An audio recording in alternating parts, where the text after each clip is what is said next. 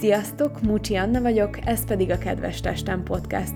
Hétről hétre igyekszem szakmai, de életszerű gondolatokkal belecsempészni az egészséget a mindennapjaitokba.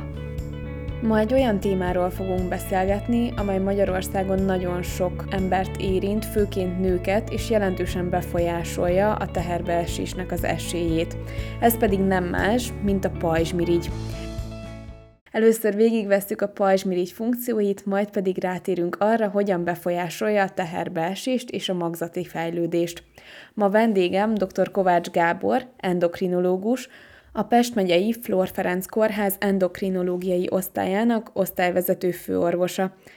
Kovács doktorral egyébként az ismerettségünk még az egyetemre nyúlik vissza, mert hatod évben volt szerencsém náluk eltölteni a belgyógyászat gyakorlatomat, hiszen a belgyógyászatnak hormonrendszerrel foglalkozó része az endokrinológia. Tartsatok velünk!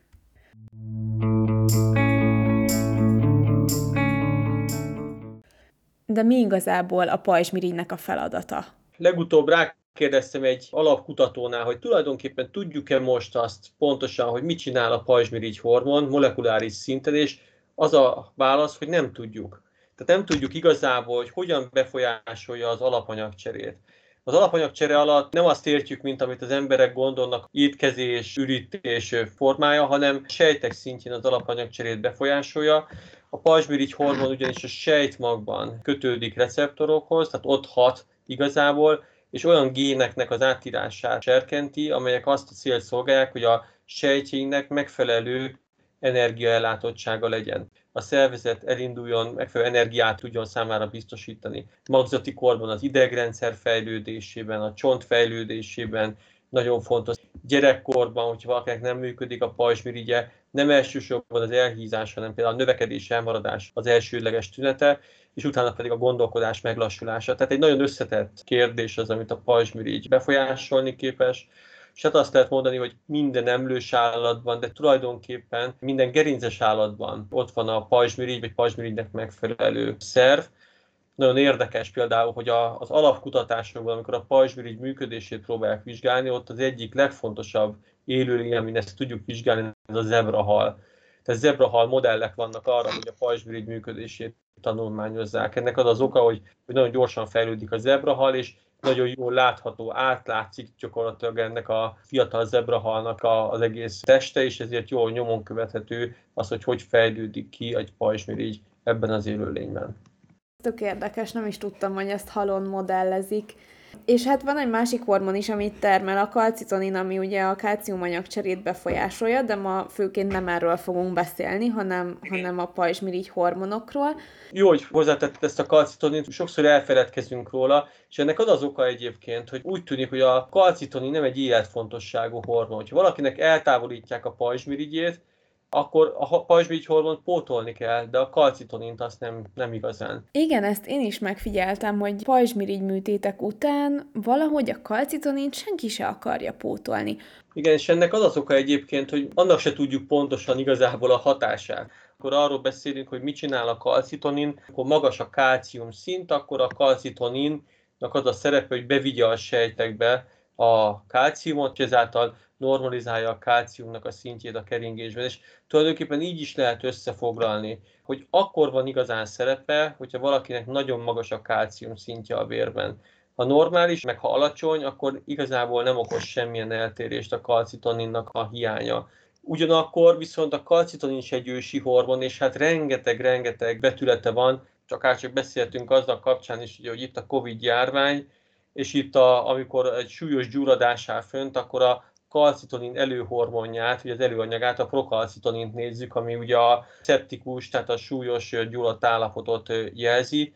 Egy másik fontos terület az pedig most a migrén kutatásban van, mert a kalcitonhoz hasonló fehérjék egyik receptoránnak fontos szerepe van a migrén kialakulásában, és az ez ellen termeltetett ellenanyagok, tehát monoklonális antitestekkel azokat a migrénes tüneteket lehet csökkenteni, ma már a klinikai gyakorlatban is ez elérhető, Magyarországon is elérhető, amelyek nem nagyon reagálnak a hagyományos terápiára. Tehát nagyon érdekes, nem is annyira feltétlenül csak a kálciumanyag cserében lehet ennek szerepe, de az egészen biztos, hogy a emberben kevésbé fontos ez a hormon, mint mondjuk például más állatokban, a leginkább fontos például a, a lazac, amiről biztosan tudjuk, hogy ott a kalcitoninnak fontos szerepe van a lazac felépítésében, az egész szervezet működésében.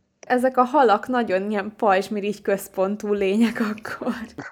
Lehetséges, ez egy ősi hormon, a egész pajzsmirigy, ez egy ősi szerv, ősi endokrin szerv.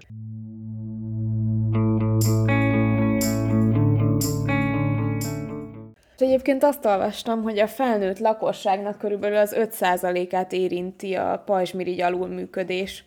Lehetséges, ezt most így hirtelen erre a számra talán nem tudnék válaszolni, de az biztos, hogy akár csak az én pályafutásom alatt most ugye 22 éve foglalkozom így többé kevésbé ugye pajzsmirigy betegekkel, egészen biztosan, hogy növekszik a száma. Hogy ez 5 százalék, ez, ez, ez nem, nincs kizárva, hogy ez ennyi, és ugye azt lehet látni, hogy egyre fiatalabb életkorban egyre többeknél derül ez ki, főleg nőknél. Az nem lehet, hogy már korábban is ennyi pajzsmirigy beteg volt, csak nem figyeltek rá oda, és nem derült ki, vagy valóban nő a számuk, és ennek akkor mi lehet az oka, így az étkezésre vezethető vissza? Vegyük azt, hogy mondjuk az utolsó 20-25 évben sokkal könnyebbé vált a pajzsmirigy betegségek diagnosztizálása. Elsősorban ugye a TSH-nak a meghatározásával, ugye a TSH ugye az nem pajzsmirigy hormon, ugye agyalapú mirigy hormon, csak ugye ez szabályozza a pajzsmirigyet, és sokkal érzékenyebb befolyásolja, mint hogyha magát a pajzsmirigy hormon szintjét néznénk. És ennek a mérése, ez lehetővé tette azt, hogy tömegszinten lehessen ezt mérni. Régen a meghatározása nagyon nehéz volt, sokba is került, kevés helyen tudták ezt rendesen végezni, és azzal, hogy automatizáltá vált a szűrés, értelemszerűen sokkal könnyebbé vált a diagnózis is. De mondjuk amióta én dolgozom, ez már nem kérdés, mert mindenhol ezzel a módszerrel nézik a TSH-t, és így is azt lehet látni, hogy egyre több és több, vagy betegeink között, akiket ismerek már, követek már másokból 10-15 éve, azoknál is egyszer csak azt látom, hogy jé, a pajzsmirigy működése is úgy tűnik, hogy kezd tönkre menni. Tehát én azt gondolom, hogy van környezeti hatás, és a kérdésed az, az biztos, hogy ez így ebben az irányba, ez, ez mindenképpen releváns. Azt gondolom, hogy tehát ez az én teóriám, de erre már vannak azért vizsgálati eredmények, ez pedig az, hogy amit eszünk, ez váltja ki ezt bennünk. Ugye? És ez általában ez a pajzsmirigy működés, ez általában autoimmun betegségek a nyomán alakul ki, tehát egy autoimmun pajzsmirigy gyulladás következtében csökken a pajzsmirigynek a mirigyállománya, a gyulladás következtében ugye egyre több lesz a hexszövet, kevesebb a mirigyszövet, és emiatt kevesebb hormon tud termelni. Ennek a jele az, hogy ez a bizonyos anti-TPO, tehát a tiroidaperoxidáz enzim elleni antitest, tehát ellenanyag termelődik. Ez az enzim, ami kulcsfontosságú a pajzsmirigy működésében, ez jelzi egyfajta módon ezt a gyulladást. Az étkezésre visszatérve, mik azok a nyomelemek vagy ásványi anyagok, amik szerepet játszanak abban, hogy egy pajzsmirigy betegség kialakuljon. Nem olyan régen jelent meg, és ez a PubMed most már elérhető, ez a közlemény, hogy a túlzott gluténbevitelnek szerepe lehet általában az autoimmun betegségek, így a pajzsmirigy ilyen jellegű betegségeinek kialakulásában. Tulajdonképpen úgy kell elképzelni, hogy a, ugye a glutén, ami ugye a búzának, a vonafélétnek a legfontosabb alkotóeleme, azért az itt van velünk már tízezer éve körülbelül. Tehát amióta az emberiség civilizációja elindult, tehát a mezőgazdasági alapról nyugszik ugye a civilizáció a robbanásszerű növekedése, azóta itt van velünk a búza, de eddig ugye ez nem okozott gondot. De azért azt mindenki beláthatja, hogy azt a búzát, amit, amit Mezopotámiában termesztettek, az valószínűleg csak nyomokban emlékeztet arra, amit most látunk a, nagy búzamezőkön. Tehát, vagy akár elég csak megnézni egy-egy ilyen képtárban a festményeket, és a németalföldi festők csomó ilyen képet festenek, hogy aratás, és azt lehet látni, hogy derékig állnak a, a parasztok, amik kaszálják a búzát, most meg ha elmegyünk egy búzamezőre, az jó, ha a térdünkig ér. És ez azért van, mert a rövidebb lett a búzának a szára, és sokkal nagyobb lett a kalász és ennek ugye meg kellett tolni a mhm. fehérje tartalmát, a glutén tartalmát, hogy táplálóbb legyen az egységnyi területen megtermelt gabona. És úgy tűnik, hogy ezzel már nem tud megküzdeni a szervezetünk. Magyarul a túlzott gluténbevitelnek lehet szerepe abban, hogy más autoimmunbetegségek, ugye a lisztérzékenység, cöliákia, de ezen túl például az autoimmun eredetű pajzsmirigy betegségek száma is megnövekedhetett. És ez, van ilyen mhm. kutatás, hogy azoknál, a bet- nem csináltak mást bizonyos embereknél, akiknek ez az anti-TPO szintje magas, de még jó volt a TSH-juk, tehát jó volt még a működése a pajzsmirigynek, de már látszódott, hogy lesz valami a pajzsmirigyükre, rávették őket gluténmentes étrendre, és azt lehetett látni, hogy jelentősen javult az anti-TPO szint, és még a normál tartományok belül is jobb TSH értékeket lehetett elérni. Ugyanezt megnézték azoknál is, akiknél enyhén emelkedett volt a TSH szint, és ott is a gluténmentes étrenddel normális tartományban lehetett visszahozni a TSH-t. Uh-huh. Ez, ez például a gluténra, ez biztos, hogy így van, tehát hogyha ha vannak ilyen diéták, hogy hogyan lehetne helyrehozni a pajzsmirigynek a, az alulműködését, hogy csak étkezéssel, akkor én, én most már magam is szoktam tanácsolni a betegeknek, mert erre ez most már nem csak egy városi legenda, hanem erre van klinikai vizsgálat, és van is erre publikáció. Uh-huh. A másik, ami itt van még, az a szelén, ami szintén ö, így problémaként merül fel, és ott ez is ott játszik ebben szerepet, hogy a, hogy a szelén, mint egy nagyon fontos nyomelem, az Európában, így Magyarországon, Németországban a szelénnek a talajban mért szintje az alacsony, és jól elátottnak kéne lenni a szervezetünknek szelénnel, mert a szelén egy fontos alkotóeleme azoknak az enzimeknek, például a tirodaperoxidáz enzimnek, ami ugye felelős a pajzsmirigy működéséért. Tehát szelénpótlással is úgy tűnik, hogy lehet javítani a pajzsmirigy működését, nyilván egy bizonyos szintig, mert a túlzott szelénbevitel is valószínűleg káros lehet. Uh-huh. Pár fogalmat elmondanék, mert nem csak szakmabeliek szoktak minket hallgatni, hogy a, az autoimmun betegség az azt jelenti, hogy a szervezet saját maga ellen termel ö, antitesteket, tehát ellenanyagokat, és ezt úgy is szoktuk mondani laikusoknak, hogy saját magát támadja meg. És akkor gyorsan egy pár mondatban ezekről a pajzsmirigy hormonokról, hogy a TSH az ugye az agyalapi mirigyben termelődik, és ez befolyásolja azt, hogy a pajzsmirigy milyen mértékben termelje a tiroxin hormonokat, és ezért ez nagyon jól tudja nekünk ábrázolni azt, hogy most éppen pajzsmirigy alul vagy túlműködésről van szó. Tehát ez is egy ilyen visszacsatolásos rendszeren keresztül működik, de javíts ki, ha valamit rosszul mondok, és már rosszul emlékszem rá, hogy ha alacsonyabb a pajzsmirigy hormonoknak a szintje, tehát hogy alul működik a pajzsmirigy, akkor a TSH az kompenzatórikusan növekedni fog, mert serkenteni szeretné a pajzsmirigyet, hogy több és több hormon termeljen. Ugye?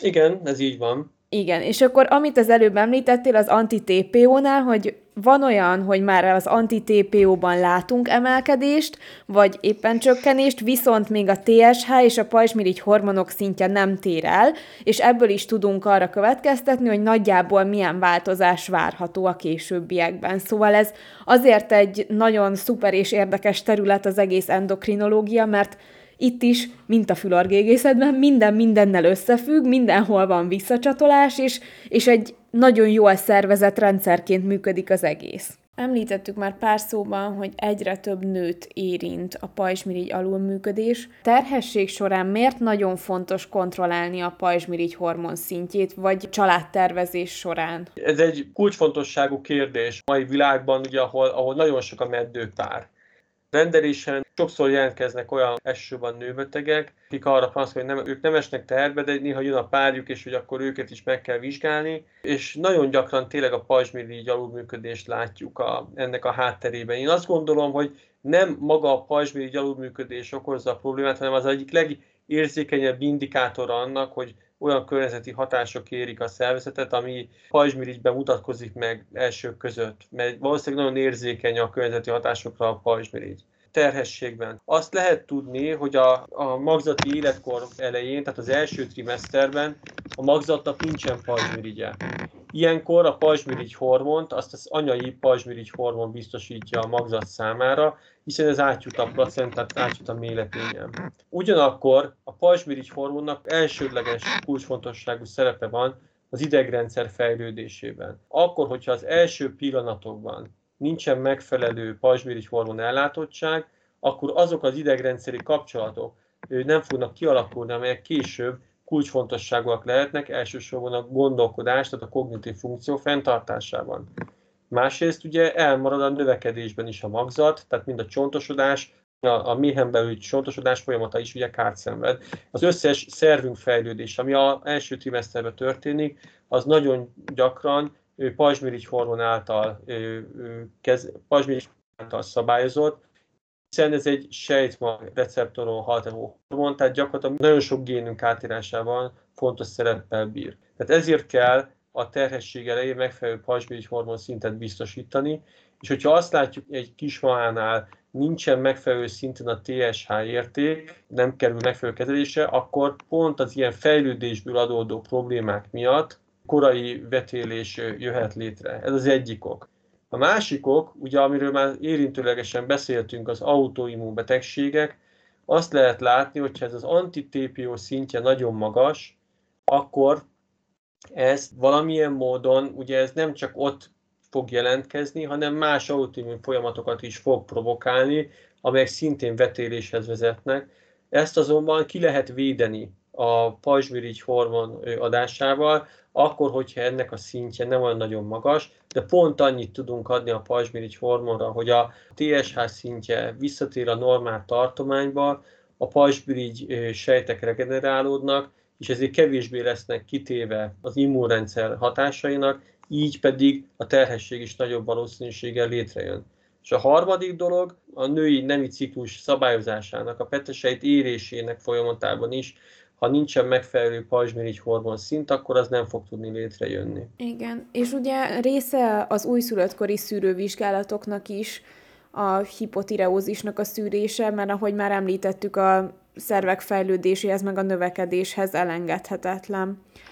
Szerencsére Magyarországon a TSH szűrése, ez ma már benne van a kötelező szűrővizsgálatok rendszerében. Egy vércsepp analízissel történik, tehát gyakorlatilag azt nézzük, hogy egy tólik határt, hogy alacsony, normális vagy, vagy magas a TSH. Ez azért jó, mert azért ezzel a, az úgynevezett primer hipotireózis, tehát akkor, amikor mondjuk valakinek nem fejlődik ki magzati korban a pajzsmirigye, az így kiszűrhető, és akkor időben elkezdve ezek a vele született pajzsmirigy alulműködések hormonpótlása megfelelően helyrehozhatóak, és az a hátrány, amit intrauterén, tehát hogy magzati korban elszenvedett a gyermek, gyakorlatilag 100%-ban ledolgozható. Így utoléri a, a saját társait, tehát ezért kötelező ez a szűrés. Sajnos ez a szűrés egyébként nem alkalmas arra, hogy olyan alulműködéseket kimutasson, amelyeknek az oka nem a pajzsmirigy hiánya, vagy a pajzsmirigy fejlődési rendellenessége, hanem mondjuk a szabályozásnak a zavara, központi idegrendszeri mutáció következtében kialakult szabályozási zavar, tehát az agyalapimirigy vagy a közti agy nem megfelelően stimulálja a pajzsmirigyet. Sajnos erre nem alkalmas, mert ugye ez csak a TSH-t nézi, hát ott a klinikai jelekből kell sajnos erre következtetni. És ha már itt tartunk, hogy a magzati korban a pajzsmirigy hormonnak fontos szerepe van, itt kell megemlíteni a jódot mert azért azt viszont tudni kell, hogy második trimesztertől kezdve, tehát ugye a 13. héttől a magzatnak van saját pajzsmirigye, és dolgozik is, működik is, egészen akkor, és csak addig, amíg megfelelő a jódellátottság. Ugye a pajzsmirigy hormon az nagyon sok jódot tartalmaz. A szervezetünkben 99,5%-ban a jódot a pajzsmirigy veszi fel és hogyha nincsen elég jód, akkor nem tud elég tiroxin, tehát pajzsmirigy hormon termelődni. És ez a vele születetten, hiába lesz a gyereknek pajzsmirigye, az jó nagy is, jól meg is fog nőni, tehát egy vele született strúmája lesz, bolyvája lesz, de nem fog pajzsmirigy hormon termelni, hogyha nincs elég jód. Ezért fontos az, hogyha terhes valaki, akkor szedjen jód tartalmú magzatvédő vitamint, ez 150-200 mikrogram per nap, ott kell, hogy tartalmazni, általában 150 mikrogramot tartalmaznak a magzatvédő vitaminok. Ez elegendő ahhoz, hogy megfeleljen a magzat pajzsmirigy működése, fejlődése. Hogyha nincsen elég jódbevitel, akkor azt lehet látni, hogy a, a gyermek, amikor már egy kisebb gyermek korban is ez már látszik, hogy hiperaktív lesz. A kognitív funkciói elmaradnak, tehát rosszabbul teljesít matematikában, kombinációs készségei romlanak, és viselkedés zavarként pedig valóban ez a hiperaktivitás, ez egy nagyon jellegzetes tünete. Hát arról persze ne is beszéljünk, hogyha valakinek annyira súlyos a jód hiánya, környezetében sincsen jód, klasszikus vele született kretinizmus jön létre, hát ez Magyarországon ez, ez, ez egyszer gyakorlatilag nem fordulhat elő, de mondjuk a harmadik világban, Afrika, Nyugat-Afrikában vannak olyan területek, ahol nagyon súlyos jódhiány van még mindig, és ott bizony kialakul a beleszületett kreténizmus ezek, ezeknél a gyerekeknél, hát ami gyakorlatilag bedolgozhatatlan hátrány. egy életre. Sokszor az élete nem is egyeztethető össze. És hogyha már a jódról beszélünk, akkor itt megemlíteném a jódozott sót, ami Magyarországon elég fontos, hiszen nálunk nincsenek tengeri halak, mert mi tengerünk a Balaton. Igen, tehát a jódozott só, az most a endokrin társaságnak egy hosszas küzdelme eredményeképpen azt most Magyarországon el lehetett érni, hogy ismételten kötelező sójódozás van, legalábbis a közétkeztetésben. Az utóbbi talán három évben ez most már így van. Nyugodtak lehetünk, hogy a gyermekeink a közétkeztetésben az biztos, hogy jódozott sót fognak fogyasztani, tehát náluk a golyva nem lesz tényező. Egyébként a gyorsételmi láncok is, ha jól tudom, ezek jódozott sót használnak, mert nyugaton ez ugye kötelező, és ezt a standardet veszik át. Jelentősen javult tehát a jódelátottsági helyzet, Ráadásul Magyarországon vannak olyan területek, ahol a artézi vízből biztosítják az ivóvizet, és itt a jód bevitel még magasabb is, mint az átlag. Ez a jászságnak az északi része, vagy Békés megyének, főleg Gyula és környéke, Békés megye nagy része az artézi kútból adja az ivóvizet, ott tehát bőven van jó, de ennek nem is feltétlen kedvezőek mindig a hatásai. És ezeket a goitrogén növényeket ezek ugye azok a növények, amik befolyással vannak a pajzsmirigy működésére. Azt hiszem talán a káposztafélék tartoznak ide. És a golytrogén növények, tehát főleg a káposztafélék ezek, keresztes virágúak, ugye ezt hívják így, káposzta golyva, itt nem is annyira a működés a fő probléma, hanem egyszerűen megnövelik a pajzsmirigynek a méretét, és egyfajta strúmát hoznak létre. Hát ez nyilván akkor a, tud igazából kialakulni, hogyha valaki egy oldalon táplálkozik. Nyilván voltak olyan vidékek, ahol mondjuk a káposzta volt az egyetlen megtermő növény, nyilván akkor ezt tették, akkor ezt lehetett látni, hogy náluk ez így megnövekedett, de a sokkal fontosabb, te inkább a jódhiány volt, ami inkább strúmát okozott. És ugye, hogyha gyerekkorban megfelel a jódállátottság, akkor az felnőtt korban azt fogja eredményezni, hogy sokkal kevesebb strúmás beteg lesz, és sokkal kevesebb göbös pajzsmirigyes beteg lesz, azaz olyan jó daganatok nem fognak kialakulni a pajzsmirigyen belül, amelyek később valami oknál fogva majd műtétre kerülnek. Ez volt a pajzsmirigyes blokkunk első része, jövő héten az alul és túlműködéssel, illetve a gyógyszeres terápiákkal, gyógyszerszedési tippekkel, praktikákkal haladunk tovább, tartsatok velünk akkor is! Kedves Testem Podcast, egészség kívül belül körülötted! Sziasztok!